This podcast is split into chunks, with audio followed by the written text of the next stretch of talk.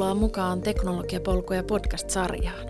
Tässä Mimmit koodaa Accenturen yhteisessä sarjassa teknologiauraa rakentaneet naiset kertovat omista työelämän poluistaan, valinnoistaan ja kokemuksistaan. Minä olen Milja Köpsi, sarjan toinen host. Ja minä olen Lotta Haarald. Tervetuloa mukaan. Tänään meillä on vieraana Microsoftin uusi toimitusjohtaja Mervi Airaksinen sekä Liisa Peltonen, joka toimii Microsoftin Tampereen toimipisteen ja Surface Camera-teknologian johtajana. Mahtavaa, että pääsitte tänään mukaan keskustelemaan. Kiva olla mukana. Kiitos kutsusta. Mervi, aloitetaan susta ja mennään ihan sun polun alkuun. Eli sulla on kaupallinen tutkinto ja sä oot opiskellut siinä muutamia erilaisia aiheita. Kerro vähän, miksi päädyit juuri tähän, että ei esimerkiksi teknologiaopintoihin? Oikein hyvä kysymys. Täällä on hyvä lähteä käyntiin. Täytyy sanoa, että tota, toden totta, mä oon opiskellut, siis olen kauppatieteiden maisteri koulutukseltani ja mä oon opintojen aikana opiskellut aika laaja-alaisesti kaikkea ihan johtamisesta laskentatoimeen, tietojärjestelmän tieteistä, viestintään, kansantalouteen. Et siinä ehti katsoa vähän, ehkä niin kuin, ää, kun sieltä lukion jälkeen tuli sitten tavallaan yliopistomaailma, niin vähän mietti vielä, että mihinkä suuntaan sitä on, on niin kuin lähdössä. Ja rehellisyyden nimissä täytyy sanoa, että kyllä sattumakin, sattumallakin on aina tota, niin, roolinsa näissä elämän ää, valinnoissa. Että lopulta sitten tota, vähän niin kuin sattuman kaupan kautta tulin sitten ICT- tai IT-alalle. Ja sitten, sitten tämä ala kyllä vei mennessään, että täällä on nyt parikymmentä vuotta sitten tullut oltua. Ja äärettömästi nautin olosta täällä. Mutta ehkä sattuma enempi kuin ää, tietoinen valinta, se ensimmäinen kosketus tähän. Mutta hyvä kuulla, että, että tota, kaupallisetkin ihmiset tota, voivat päästä tosi pitkälle teknologiapolulla myös. Ja ehkä, ehkä vielä sen sanon, että niinku teknologia-ala myöskin, niin sehän on liiketoimintaa. Se on, siinä, on, siinä on matikkaa, siinä on teknologiaa, siinä on asiakassuhteita, henkilöstö, tekemistä, että siinä on paljon, se on tosi monipuolinen niin kuin tavallaan rooli, ettei anna liikaa sen teknologian pelkästään korostua siinä, vaan siinä tarvii monenlaisia kyvykkyyksiä. Ja siksi tavallaan tarvitaankin monenlaisilta taustalla tulevia ihmisiä sitten tavallaan viemään toimialaa eteenpäin. Aika monella naisella on toi sama sattuman ja ajautumisen polku, että et sillä tavalla sä et Mervi ole ainut. No mitäs sitten Liisa, oliko sun valinnat silloin opiskelu opiskeluja ajatellen niin kuin sitten sattumia vai oliko sulla semmoinen ihan selkeä ajatus, että sä suuntaat tuohon tietojen käsittelytieteeseen ja nimenomaan tämän tyyppiseen polkuun? Kyllä munkin päätyminen teknologia-alalle on vähän enemmän sattumaa. Et aikanaan mä olin itse asiassa aupairina, kun mä tein yliopistovalintoja ja sitten keksin kanavan päästä Tampereen yliopistoon opiskelemaan tietojenkäsittelytiedettä ja ajattelin, että no mä menen sinne ja sitten luen jotain muuta. ja tota, loppujen lopuksi se rupesi kiinnostaa ja koodaaminen rupesi kiinnostaa ja aika aikaisessa vaiheessa löytyi töitä myöskin alalta, mitkä tuki, tuki siitä opintoja ja mä oon aina ajatellut, että mä oon teknologialalla niin kauan, kun mä keksin, mitä mä oikeasti haluan tehdä. Ja tässä mä oon edelleen. No miten sitten, kun sä menit sinne opiskelemaan, niin toihan kuulostaa nyt semmoiselta klassisen miehiseltä tota, ää, linjalta tämä tietojen käsittelytiede, ja tota, minkälaista se sitten oli, kun menit sinne? Heti jo alkuun alkoi valjeta, että siellä on, teknologialla on tosiaan aika monipuolinen ja siellä Tampereen yliopistolla on esimerkiksi käytettävyystutkimusta ja oli mahdollista opiskella audiovisuaalista viestintää, ja ne tuki hyvin teknologiaopintoja, niin se, jotenkin se teknologiakentän monipuolisuus valkeni heti siellä opintojen alkuvaiheessa ja se vaan lisäsi sitä kiinnostusta. Naisia silloin oli aika vähän ja mä tein lisäksi signaalin käsittelyn opiskelijoja Tampereen silloisella teknillisellä yliopistolla ja silloin niitä oli vielä vähemmän. Ja se on kyllä semmoinen asia, mikä on seurannut oikeastaan koko uran ajan, että olisi toivonut, että naiskollegoita olisi ollut enemmän, että olisi ollut vähemmän niitä tilanteita, että on se ainoa nainen. Mutta ilokseni se on nyt lisääntymässä ja ainakin viime aikoina on näyttänyt siltä, että naisia on enemmän tosi erilaisissa rooleissa, mikä on tosi ilahduttavaa. Joo, kiva kuulla. Hyvä. Sitten tota, puhutaan opintojen jälkeen sit näistä niin kuin ura, ura-askelista sitten. Ja Mervi, aloitetaan susta. Sullahan on ihan, ihan mielettömän hieno urapolku ja kolme toimitusjohtajatehtävää jo niin kuin Plakkarissa, Also Sisko ja IBM ja nyt sitten neljäs myös nyt tässä aluillaan. Ja jos mietit sit sun uraa, niin mitkä on ollut tämmöisiä ehkä, mitä mä nyt sanoisin niin sanottuja defining moments, mitä sä voisit nostaa, että mitkä on ollut semmoisia merkityksellisiä kohtia sun urassa, jotka on vienyt sut siihen, missä sä nyt oot? Ehkä mä lähestyn tätä niin, että matkan varrella on äh, tavannut ihmisiä, joiden luottamuksen on ansainnut, jotka on aina sitten niin kuin tavallaan tehneet sitä tietä mulle eteenpäin sitten. Et, että tämmöisiä niin kutsuttuja sponsoreita, miksi mä sanon heitä tai kutsun heitä, että semmoisia ihmisiä, joiden kanssa on tehnyt töitä, jotka on todenneet, että hei, tämähän, tää, tähän voi luottaa ja tätä voisi oikeastaan suositella sitten tota eteenpäinkin. Niin kyllähän niin kuin on aikaisessa vaiheessa seurannut ymmärtää rakentaa ja tunnistaa ne ihmiset, kenen kanssa sun arvomaailma on vähän samankaltainen. Ja, tota, niin, ää, ja totta kai luottamus toimii niin kuin molemmin puolin. Että sitten on ruvennut niin kuin tietoisesti rakentaa sitä verkostoa niistä ihmisistä, tehnyt itseään tykö. Mä en ole mikään luonnostaan mikään kauhean ulospäin suuntautunut, että se vaatii mut hirveästi energiaa. Mä oon sitten usein sosiaalisen tilaisuuksien jälkeen tosi niin kuin aina loppu kotona sitten.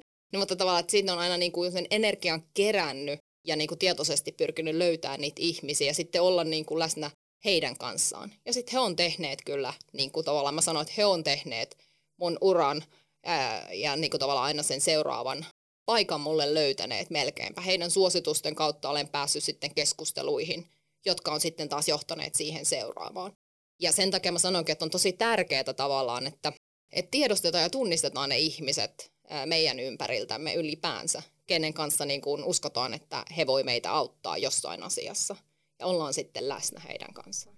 Tuo on tosi kiva, että sä sanot sen, koska teknologia-alastahan on paljon semmoisia ajatuksia siitä, että se yksinäinen koodari siellä kellarissa, kellarissa puurtaa ja urakehitystäkään ei välttämättä ole. Ja mun mielestä tuo on ihan hirveän inhimillinen nosto myös siitä, että sun ei tarvitse ajatella olevasi yksin teknologia-alalla, vaan että se on myös tiimityötä ja se on semmoista kimpassa eteenpäin menemistä. Kyllä. Mainet, mainetta on parempi toimiala. Siis kyllä, ja sitten muistetaan se, että se on aina tehdään niin kuin kuitenkin jollekin asiakkaalle jotain hanketta tai jonkun kumppanin kanssa jotain hanketta, tiimin kanssa jotain hanketta, että tavallaan vaikka saat, tänne sopii niin kuin introvertit tänne toimialalle hyvin, mutta sitten myös äh, siinä teet kuitenkin aina yhteistyötä, että se ei ole koskaan yhden, yhden ihmisen hartioilla tämä juttu. Ja sitten kysymys on, että mitä sä haluat, niin kuin, että halu, mitä sä siitä ympäröivältä verkostolta ja mitä sä toivot heidän kanssa sitten saavuttavan. Niin tämähän on niin kuin äärettömän niin kuin ihana paikka, koska tässä on niin kuin tosi laajat verkostot voi syntyä itse asiassa just tämän monipuolisuuden kautta, että sulla hankkeet vaihtuu, asiakkuudet vaihtuu, tiimi kasvaa ja useasti tehdään vielä kansainvälistä yhteistyötä tässä. Niin tämä on niin kuin rikas toimintaympäristö halutessasi. Mutta myös riittää se, että teet sen tehtäväsi ja sitten ne voi olla myös niin kuin, äh, siihen myöskin tyytyväinen, että ei ole pakko mm. lähteä sitten niin kuin, rakentaa aina seuraavaa roolia.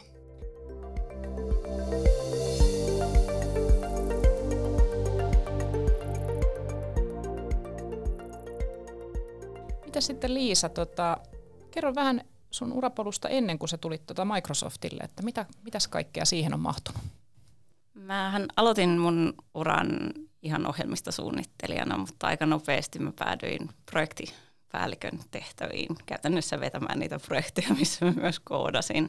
Ja ehkä semmoisia merkittävimpiä hetkiä omalla uralla on ollut se, kun mä päädyin Nokialle. Mä olin 26-vuotias ja Nokiassa oli jotenkin aikanaan hyvin poikkeuksellista se, kuinka nuoria ihmisiä heitettiin kansainvälisiin tehtäviin paljon sen kummemmin miettimättä, että mitä ne on aikaisemmin tehnyt.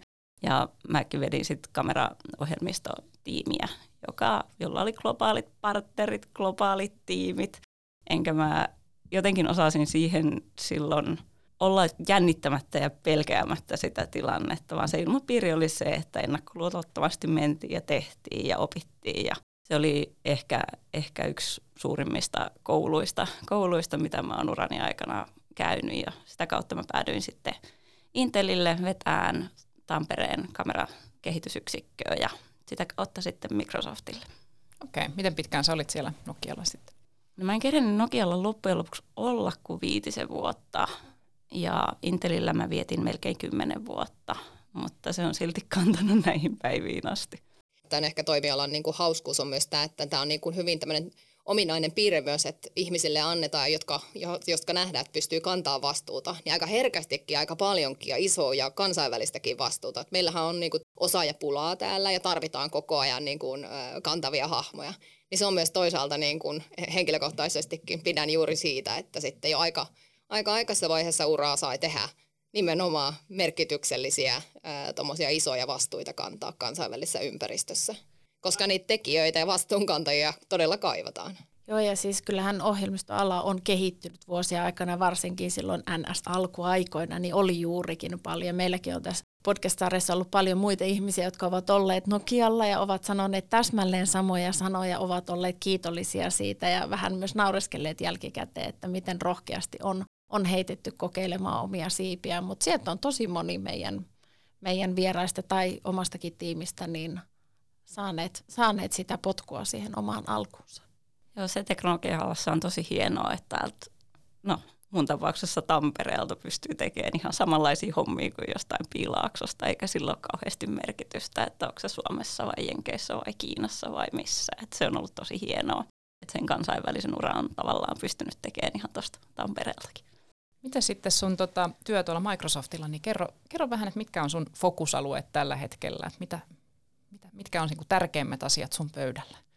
Joo, eli Microsoft perusti kohta puolitoista vuotta sitten Suomeen ja Tampereelle Surfase tuotekehitysyksikön, eli me tehdään käytännössä ää, tämmöistä henkilökohtaisen ää, laitteiden, eli monen, monen tyyppisiä tota, niin, tietokoneita, pieniä ja isoja, ja tota, niin me kehitetään tuossa Tampereella kamerateknologiaa, langatonta teknologiaa ja audioteknologiaa. Ja me ollaan tämmöisten niin kuin erikoistunuten teknologioiden tietynlainen innovaatioyksikkö. Ja se, mitä mun rooliin kuuluu, mä olin perustamassa tätä toimipistettä ja nyt me ollaan sitten rakennettu meidän toimintaa ja on ollut ihan huikeaa päästä soveltaa semmoista tietynlaista innovaatioteoriaa kokonaiseen uuteen yksikköön ja meillä on tosi huikea jengi kasassa, jonka kanssa me tehdään sitten teknologiaa yhdessä. Joo, huomaa kyllä susta, kun sä puhut tästä, että sä oot tosi innostunut, innostunut tästä sun duunista ja minkälainen tiimi teillä on, paljonko siellä on nyt porukkaa tästä teidän yksikössä? No, meillä alkaa olla ihan hyvä määrä. Meillä on pitkän linjan asiantuntijoita, jotka on tehneet tehneet kansainvälisiä uria ja meillä on mukava, mukava semmoinen niin kuin, nimenomaan ehkä innostunut on hyvä sana kuvaamaan sitä, sitä meidän, meidän tekemistä, mutta ollaan ylpeitä myöskin meidän asiantuntijuudesta. Mennään Mervi seuraavaksi taas tota, sun, sun, suhun tässä ja tota, sä oot tuonut paljon esille tätä, että miten aliedustettuja naiset on niin kuin teknologian rooleissa ja varsinkin niin kuin johtotehtävissä, niin – Mitkä on sun mielestä ne esteet, mitkä estää naisia niin kun, ja tämän naisten osuuden kasvun näissä teknologiarooleissa ja johtotehtävissä? No joo, mä koen, että, että monet tavallaan syyt lähtee niin kuin naisista itsestään, asetetaan pään sisällä. Voisinko mä sanoa näin, että rima on useasti niin korkealla, ajatellaan, että mulla ei ole kokemusta näistä asioista, mä en tiedä näistä kaikista, että tavallaan useasti niin kuin mietitään, että onko musta siihen. Ja tavallaan siinä, missä ihmiset rakentaa, perustaa perheitä, kasvattaa lapsia, rakentaa taloja, niin ei se johtaminen nyt näiden kolme homman vaikka niin kuin vastapainona, niin ei se, ei se niin hankalaa ole kuin noin noi hommat ja kaikki niin tekee, että tavallaan niin kuin, tai usea niitä tekee. Et siinä mielessä niin kuin rohkeutta hypätä siihen, siihen rooliin ja sitten katsoa, että mitä ikinä se tuokaan vastaan, niin kyllä niin kuin maalaisjärjellä sä pääset pitkälle, keräät ympärille osaavia hyviä ihmisiä, ja yhdessähän niitä asioita tehdään, ettei siellä niin kuin yksin tarvitse niitä asioita tehdä. Niin tavallaan ehkä tämmöinen niin kuin henkinen rohkeus lähteä siihen ää, johtajapolulle. Ja välillä siihen niin kuin haluaa kannustaa, kannustaa ihmisiä. Joo, mitä itse sitten, jos miettii sun uraa ja, ja tota, niin etenemistä sitten siellä, niin oletko kohdannut itse jotain niin kuin ennakkoluuloja tai, tai muita tämmöisiä esteitä, mitä sä oot joutunut sitten siellä ylittämään? Ennakkoluulot on varmasti hyvä sana, niin kuin mitä ehdottomasti, totta kai. Ja kyllä nyt täytyy sillä sanoa, että silloin parikymmentä vuotta sitten, kun tuli alalle ja oli niin kuin nuorena naisena siinä ja sitten semmoisella oikein leveällä savolaismurtajalla vielä, niin tota, siinä oli IT-pojille sitten tuottaa no hyviä keskusteluja ja tavallaan siitä, kun lähdettiin tietä niin kuin tekemään, mutta sen mä niin nostan hattua, että ihmiset on kuitenkin niin kuin hyvin ää, ammattimaisia, että sitten kun lähdetään puhumaan asiaa, niin itse asiassa sitten semmoista ennakkoluulot niin kuin hälvenee. Ja itse asiassa Suomessa on niin kuin ihana ympäristö siinä mielessä, että sitten ihminen huomaa, että okei, toi, toi voi kontribuoida tähän asiaan ja tuollahan on hyvä pointti tähän ja sitten, niin kuin, sitten ne asiat lähtee niin kuin menemään. Me ollaan vähän niin kuin asiakeskeinen kansa kuitenkin, niin sitten asiat ja ennakkoluulot on äh, hälvenneet siitä sitten.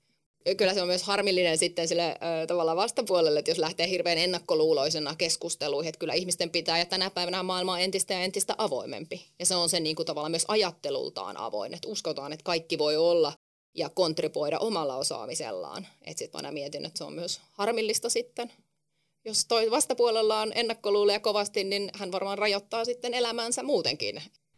Liisa, Tota, sä kirjoitit, just luin, luin sun blogin, minkä sä kirjoitit viime vuonna, vuonna tämmöisestä aiheesta kuin liittolaisuuden tärkeys, että, miten, miten liittolaisuudella kasvatetaan monimuotoisuutta ja inklusiivisuutta teknologia-alalla, niin kerro vähän tästä liittolaisuusajatuksesta. Joo, se on Suomessa ehkä vähemmän keskustelussa ollut aihe englanniksi allyship.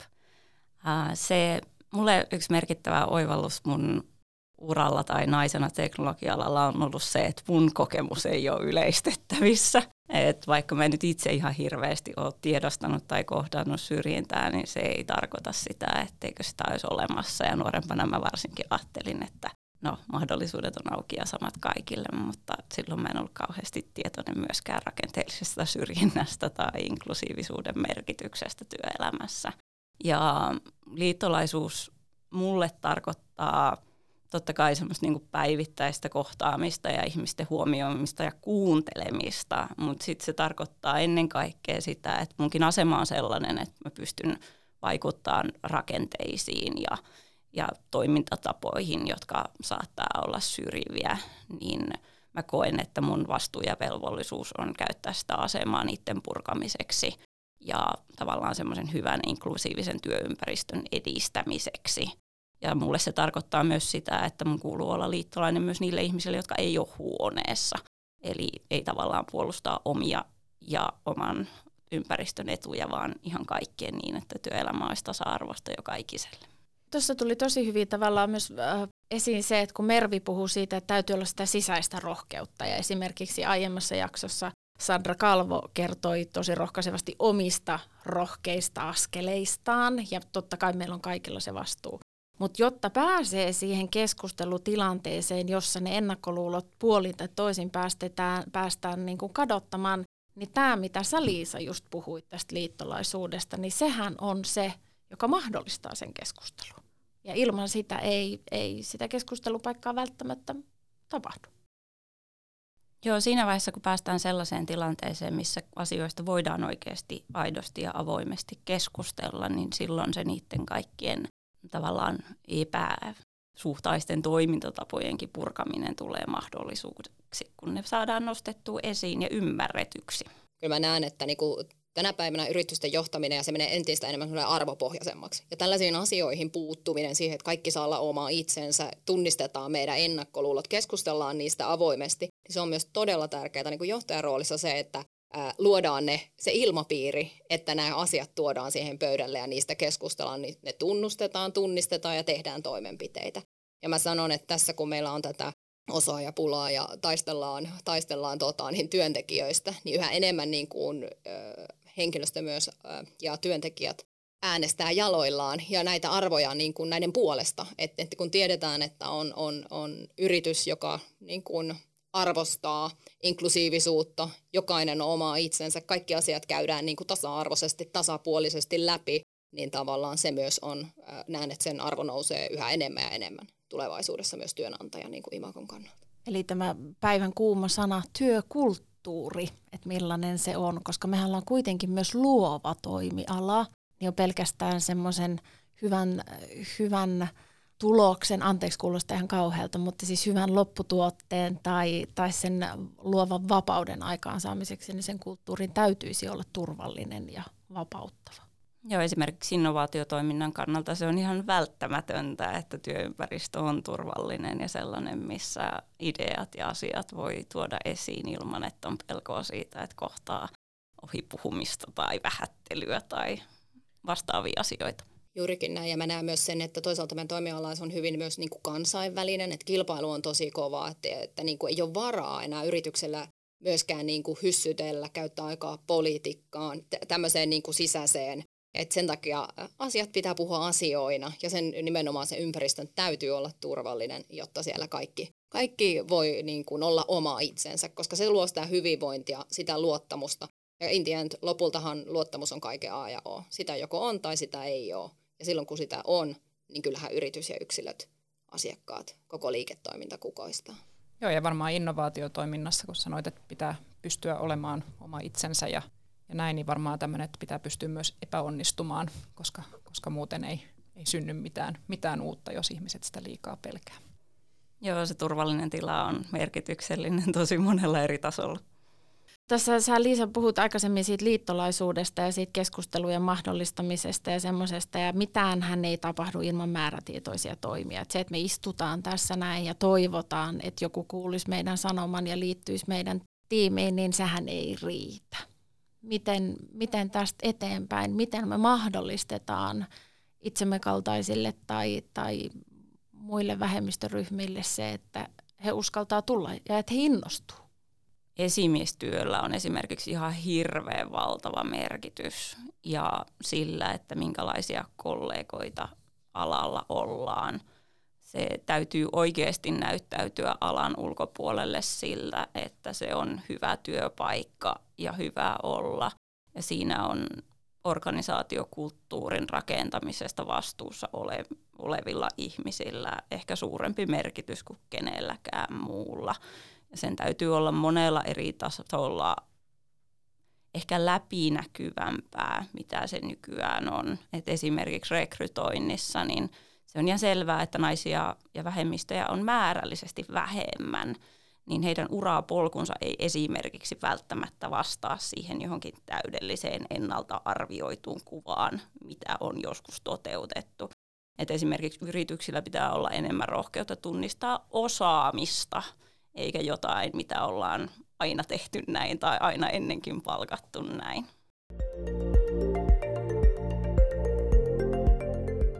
Mun mielestä tuosta työkulttuurista päästään oivallisella aasinsillalla merkityksellisyyteen siihen, että, että nuoret, jotka suunnittelevat tulevaisuuttaan, tai esimerkiksi meillä Mimit ohjelmassa on satoja ja satoja alavaihtajia naisia, joilla on haluttua osaamista, niin työn merkityksellisyys tulee aika korkealle nykyään, että on mahdollisuus valita, niin kuin säkin Mervi sanoit, että, ne lähtee kyllä sitten muualle, muualle töihin, jos ei sitä huolehdi, niin miten te itse, mitä te ajattelette teknologiasta tai sen oman työn merkityksellisyydestä, varsinkin kun te molemmat olette myös johtajia? Teknologian rooli on kasvanut ja tulee kasvamaan edelleen tässä meidän elämässä. Ja ehkä nyt tässä, kun on viime, viime vuosina eletty näitä pandemiavuosia, mä lähestyn hyvin pragmaattisesti tämä teknologian niin hyötyä. Teknologia tuo meille esimerkiksi sujuvaa arkea.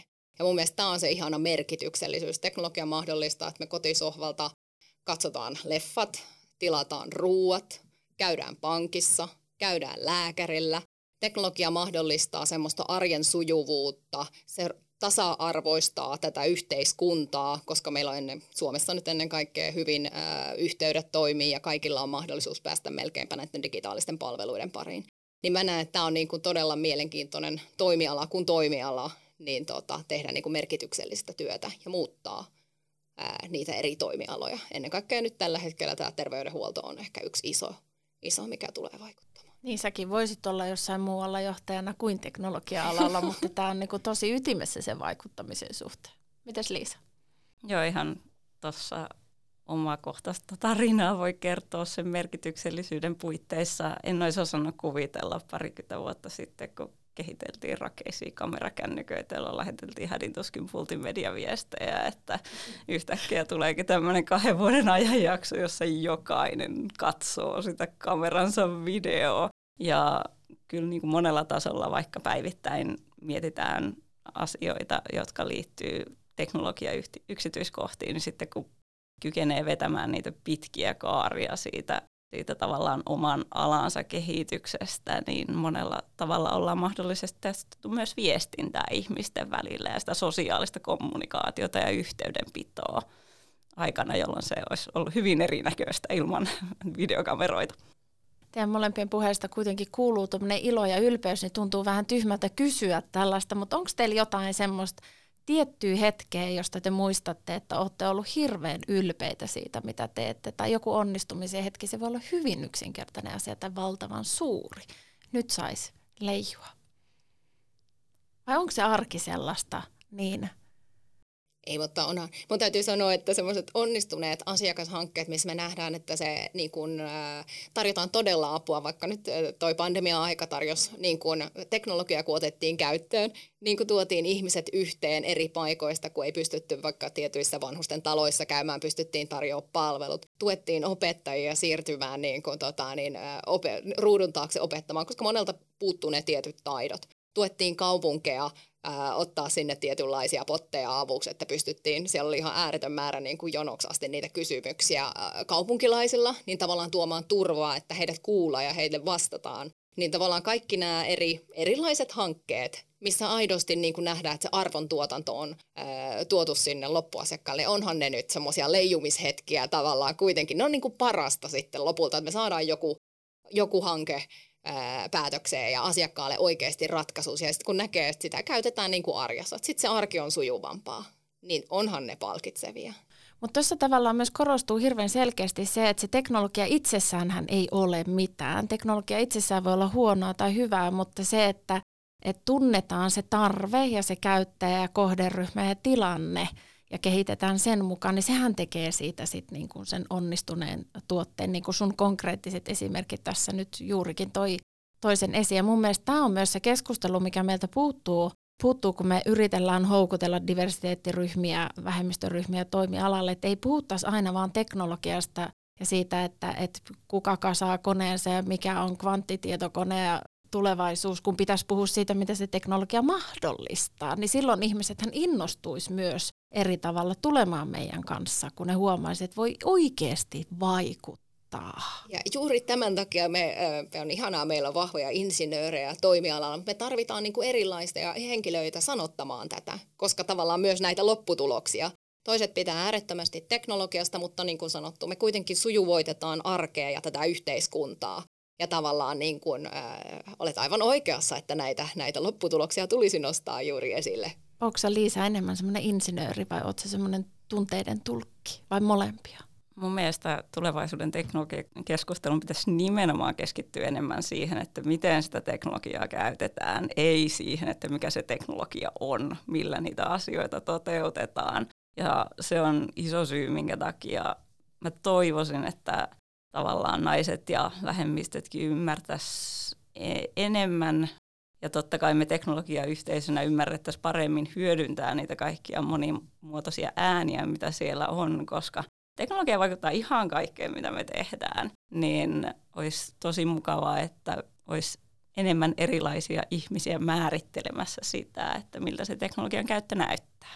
Miten sitten, kun tämä räjähti nyt tämä kameran käyttö, käyttö tota tässä, tässä pandemian aikana, niin oletteko te oivaltanut jotain semmoista uutta nyt tästä niin kuin tästä, tämän teknologian käytöstä nyt, kun niin monet ihmiset on siihen nyt sitten tullut ja, ja se on yhtäkkiä osa kaikkien arkea, niin mitäs oivalluksia on syntynyt?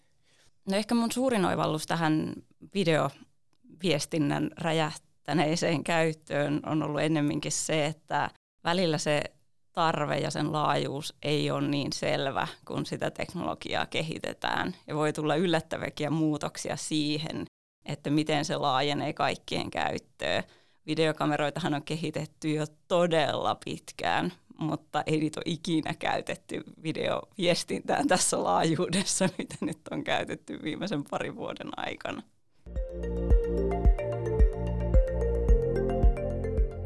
Mervi, sulle vielä tota, palataan tähän sun omaan tarinaan. Sä oot aika paljon puhunut tästä sun niin kuin, niin kuin henkilökohtaisesta tarinasta ja miten sä oot onnistunut löytämään työn ja vapaa-ajan tasapainon. Ja se on varmaan semmoinen asia, mitä monia mietityttää monia naisia, että miten mä oikein onnistun tuossa, jos mä haluan tähdätä vaikka johtaja-asemaan, että miten, miten se yhdis, yhdistyminen onnistuu ja, ja miten tota, nykymaailmassa me nähdään, että miehet ottaa paljon isomman roolin myös niin kuin perheen, perheen hoitamisen suhteen ja sullakin on tällainen ihan kokemus siitä, että, että, jaoitte, jaoitte sen niin päin, että sä olit itse asiassa vähän lyhyemmän ajan kotona ja sun mies otti sitten tämmöisen vähän isomman roolin, roolin kun saitte, saitte lapsen. Niin kerro vähän tästä, tästä ja, ja miten sä näet tämän koko tämän vanhempainpapaa teeman ja tämän uudistuksen, mikä on tulossa, että onko se niin kuin, lisääkö se aidosti tasa-arvoa miesten ja naisten välillä?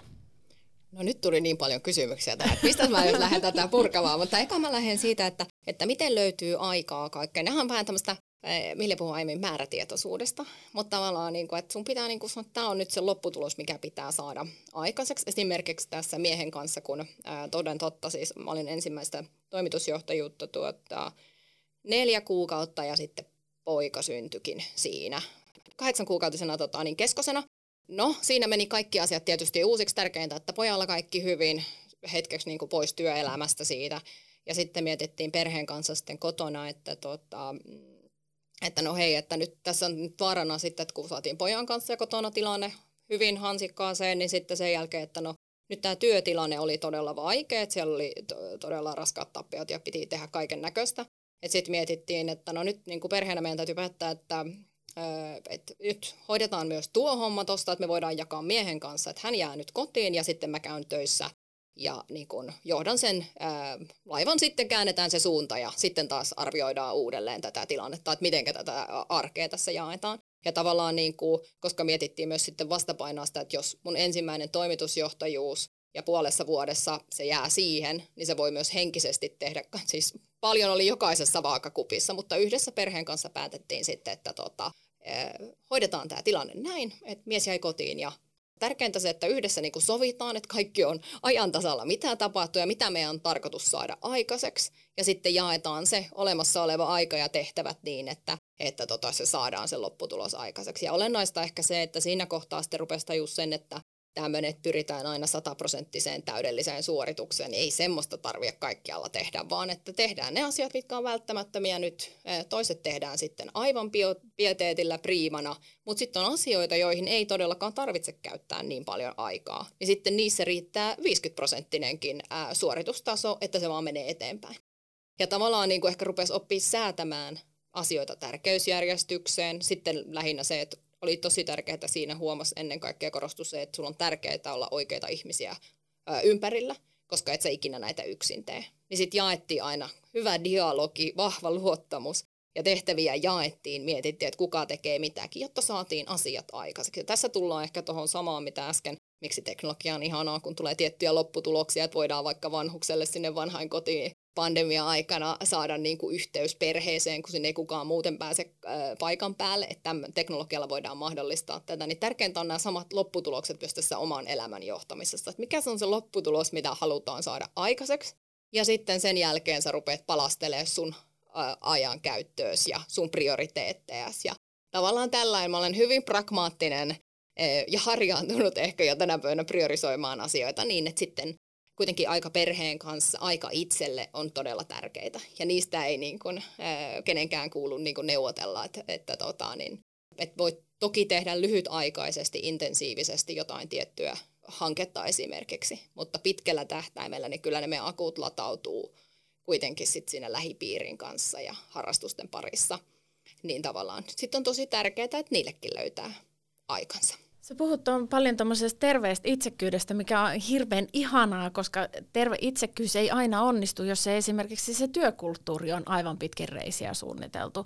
Että sä oot kuitenkin ollut pienen lapsen äiti ja sut on silti haluttu sinne töihin ja silti on laitettu tiimejä uusiksi ja jaettu sitä työntekemistä siellä. Että se ei olekaan yllättäen tadaa, ollutkaan minkäänlainen este, että meillä on teknologia-alalla naisia, joilla voi olla lapsia.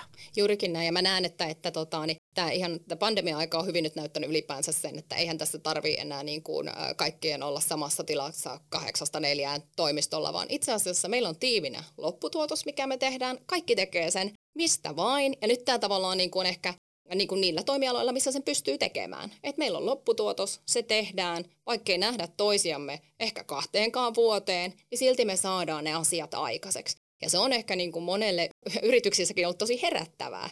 Teknologia-alalla se on ehkä tutumpaakin tämmöinen niin kuin etätyöskentely, mutta mulla on niin kuin ilolla katson, että ollaan ruvettu miettimään, että se, se työn arvo ei ole siinä niin kuin kahdeksasta neljään duunissa, vaan se on itse asiassa niissä lopputuotoksissa niin kuin tavallaan, ja se on niin kuin se tärkeä ää, asia. Ja mun mielestä se on nyt oikea maailma, mitä kohti ollaan menossa. Ja sitten se, että vietkö sä päivän välissä vaikka jonkun paussin tai onko sulla lasten kanssa joku juttu tai menyykö sulla missä kohtaa sä teet ne työt. Se ei ole oikeastaan enää niin se juttu, vaan se, että se lopputuotos tulee ja kaikki kokee, että on samassa veneessä ja samassa tiimissä tekemässä niitä asioita. Terveeseen suuntaan mennä tuossa korostuu tosi vahvasti se, että me ollaan ilmeisesti opittu ymmärtämään se, että ihmiset on erilaisia, niiden vahvuudet on erilaisia, energiatasot on erilaisia. Esimerkiksi mun omassa tiimissä niin meidän toimari on täysin hyödytön aamuisin ja mä oon täysin hyödytön iltapäivisiä. Ja sitten me vaan katsotaan, että mihin aikaan me ajastetaan niitä asioita, jotta meistä jokaisesta saadaan irti se paras. Ilman, että meidän täytyy jotenkin tinkiä siitä meidän omasta parhaasta, jolloin se lopputuote kärsisi. Mutta tämä on nimenomaan kaunista ja mietin, että se on niinku arvomaailmallisesti ja niinku sovitaan siinä yhteisössä ja todetaan, että meillä on tämmöiset ominaisuudet ja sitten sovitaan ne kriittisen tärkeät palaverit siihen kohtaan. Ennen se ei ehkä olisi ollut niin, mutta tänä päivänä se selkeästi on niinku arvostettu asia. Että jokainen tunnistaa omat ää, työskentelytavat, milloin on virkeimmillään, milloin ei sovi tehdä isoja päätöksiä.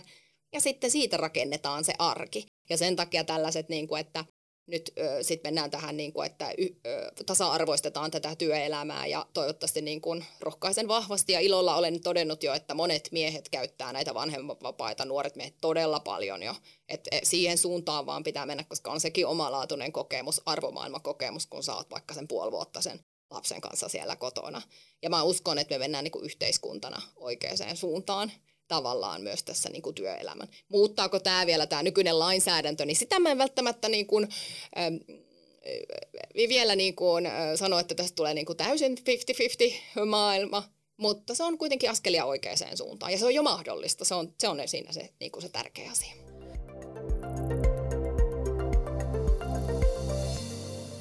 Teknologiayritykset kuitenkin on kaikkien muiden toimialojen moottoreita ja meillä on paljon isoja yrityksiä, jotka voi hyvin ja voi myös omalla toiminnalla ja vapaaehtoisillaan päätöksillä ja tarjouksillaan niin muokata sitä työkulttuuria, jotta yhä useampi mies esimerkiksi jäisi sinne vanhempainvapaalle ja jotta yhä useampi lapsen äiti uskaltaisi tulla myös teknologia-alalle töihin. Ja tämä on tavallaan sitten taas uusi aasinsilta siihen, siihen merkityksellisen keskustelun mahdollistamiseen ja siihen, että miten esimerkiksi teidän yrityksissä te itse henkilökohtaisesti tai teidän organisaatio edistää näitä juttuja. Mä tiedän, että Microsoft on esimerkiksi Mimmit ohjelmassa mukana hyvin, hyvin, hyvin aktiivisesti ja teillä on valtavasti vapaaehtoisia, jotka osallistuu meidän toimintaan ja mä tiedän, että se onnistuu vain ja ainoastaan sen takia, että te olette antanut heille mahdollisuuden käyttää esimerkiksi työtunteja yhteiskunnallisesti vaikuttavan asiaan, jonka tavoitteena on saada diversiteettiä toimialalle. Miksi te teette näin? Mitä muuta te teette? Miten te näette sen todellisen vaikutuksen? Onko vielä jossain parannettavaa? Liisa, miten teidän tiimi, miten sä näet? Totta kai Microsoftilla on paljon Suomen laajuisia resursseja ja yhteistyötä juurikin esimerkiksi Mimmit koodaa järjestön kanssa. Mutta paljon on väliä myös sillä, että mitä me päivittäin tehdään ja miten me päivittäin toimitaan meidän tiimissä. Ja mä koen, että meidän täytyy käydä meidän koko porukalla jatkuvaa dialogia siitä, että miten me ollaan parempi työpaikka ja parempi työnantaja ja miten me saavutetaan ne meidän yhteiset tavoitteet niin, että kaikilla on hyvä olla ja mahdollisuus olla oma autenttinen itsensä. tämä on useasti kun kansainvälisissä teknologiataloissa toimii, niin kyllä täytyy sanoa, että kyllähän näissä taloissa haistellaan jo tuolla niin kuin, johdon toimesta tuolla tuota, useasti Pohjois-Amerikassa. Kaikki tämmöiset modernit työskentelytavat, tuetaan etätyötä, diversity inclusion on todella tärkeä arvo ja sitä on jopa tuotu niin kuin KPIhinkin. Mutta niin kuin, niin kuin Liisa sanoi, että sitten lopultahan se kulminoituu kuitenkin siihen arjen tekemiseen, siihen arjen esihenkilötyöhön ja miten sitä niin kuin oikeasti koetaan arvona, että on, on sitä diversiteettiä, arvona on inkluusio, niin tavallaan kyllähän se siihen. Meille annetaan hyvää ohjenuoraa, mutta lopulta se on tiimi, joka sitten konkreettiassa täällä maassa sen, sen sitten niin kuin toteuttaa. Tämä on ihan totta, että me tehtiin just tutkimus tästä teemasta viime vuonna täällä Suomessa, just Mimmit Koodaa ja Women in Tech ja tekniikan akateemiset, ja siellä niin kuin ne oikeastaan ne, ne hetket, mitkä on kriittisiä, on ihan ne, ne palaverit ja ne tapahtumat siellä, siellä töissä ja työpaikalla, että, että kaikki, kaikki pystyy vaikka niin kuin oman näkemyksensä tuomaan esille jossain kokouksessa tai että tulee sellainen olo, että kaikille annetaan samanlaiset mahdollisuudet vaikka ja samanlaiset vastuut ja, ja näin, että, että, tota, että se, on, se on ne niin kuin pienet hetket ja, ja tota, konkreettiset tekemiset, johon oikeastaan kaikki voi vaikuttaa, että se ei ole pelkästään esimiehenkään vastuulla, vaan että kollegatkin myös niin kuin varmistavat, että jokainen tulee esimerkiksi kuulluksi, koska me ollaan kaikki niin erilaisia, että joillekin se mielipiteen tuominen on helpompaa kuin toisille ja, ja semmoisten niin kuin asioiden varmistaminen niin kuin arjessa on kyllä tosi tärkeää. Mun sydäntä lämmittää kyllä kovasti se, että, että mä saan istua kahden tällaisen johtajan kanssa keskustelemassa, koska teistä molemmista kuitenkin A, ensinnäkin kuten mainittu jo useasti, niin huokuu toi ilo ja onni teknologiasta, mutta selkeästi myös se, että olette ymmärtänyt sen oman vastuuroolinne esimerkiksi esikuvina, jonka takia olette tässä myös keskustelemassa, jotta me saadaan käyttää teitä esikuvina muualle maailmaan. Mutta myös toi, että olette ymmärtänyt sen selkeän vastuun, että se on teidän arjessa ja se on teidän vastuulla, vaikka myös toki meillä yksilöillä on kaikilla siitä vastuu, mutta yksilöillä ei ole välttämättä mahdollisuuksia, jos johto ei ota sitä vastuuta. Ja mä oon hirveän kiitollinen te, kummallekin teille siitä, että te olette näin esimerkillisiä. Oikeastaan loppuun tässä voisi vielä, vielä tota kiteyttää ehkä semmoisen niin teidän kannustuksen naisille, jotka miettii nyt, että no mitä musta nyt tulisi isona ja onko tämä teknologian rooli, voisiko se olla mua varten tai opinnot tai vaikka alan vaihto – niin millä tavalla te kannustaisitte naisia, jotka, jotka on nyt tämän pohdinnan ääressä? Mä haluaisin sanoa, että teknologia-ala ei ole pelkästään koodaamista. Koodaaminen on hirveän hienoa ja mielenkiintoista puuhaa, mutta esimerkiksi meillä on optiikkasuunnittelijoita, joka on vähän niin kuin muotoilua ja sitten on mekaniikkasuunnittelua, mikä on pikkasen niin arkkitehtuuria ja sitten meillä on psykologia ja valokuvaa ja, ja kaiken näköistä. Tällä alalla on niin paljon erilaisia vaihtoehtoisia urapolkuja. Et mä kannustaisin, jos pikkasenkin kiinnostaa, niin tutustuu niihin eri vaihtoehtoihin ja jutteleen ihmisten kanssa, jotka on jo teknologia-alalla. En mä alalle päätyessäni tajunnut, että on näin monipuolisten mahdollisuuksien ala. Ja mun täytyy myös sanoa, että niin kun rohkeasti hypätä tänne toimialalle. Täällähän voi sitten valita, niin kuin Liisa sanoi, että oman mielenkiintonsa mukaisesti niitä sitten niin erikoistua niihin asioihin, mitkä erityisesti itseään kiinnostaa. Meillä on upean, superupeita teknologioita jo käytössä ja niitä on tulossa ihan äh, mieletön määrä tässä lisääkin. Ja mä ehkä sanon niin näitä semmoisella maalaisjärjellä ja uteliaisuudella ja rohkeudella, niin kun sä rupeat vaan paneutumaan johonkin asiaan, niin kyllä sä pikkuhiljaa rupeat sen niin kuin, äh, kokonaisuuden hallinnoimaan. Ja tavallaan myös mikä tässä toimialassa on tosi hienoa, että täällä myös koulutetaan todella paljon. Eli mitä tahansa sä haluat oppia, täytyy sanoa, että itse kun on siirtynyt ää, tuota, niin verkkomaailmasta tekoälymaailmaan, kvanttiteknologiat pitää nyt siinä ottaa haltuun ja lohkoketjut, niin tavallaan aina löytyy kysymys on vaan kuinka syvälle haluat mennä sinne, niin tota, aina koulutetaan, kun tulee uutta teknologiaa, niin se on myös hieno. Eli ei tarvi huolehtia siitä, että, että tota, niin pitää olla heti valmis päivänä yksi, vaan että sit otat aina askeleen kerralla ja opettelet taas jotain uutta, kun haluat jotain uutta ää, omaan portfolioon. Mutta niin rohkeasti mukaan, ja tota, niin, tämä on mieletön ala, ää, kaikille erittäin relevantti. Muutamme maailmaa. Tervetuloa mukaan. Ihana, täydelliset loppusanat tähän näin. muutamme maailmaa. Suuri kiitos Mervi ja Liisa teille, suuri kiitos Lotta sinulle tuesta tässä hostihommassa. Kiitoksia kuulijoille. Jatkamme Teknologiapolkuja podcastin muiden jaksojen parissa taas ensi viikolla. Kiitoksia.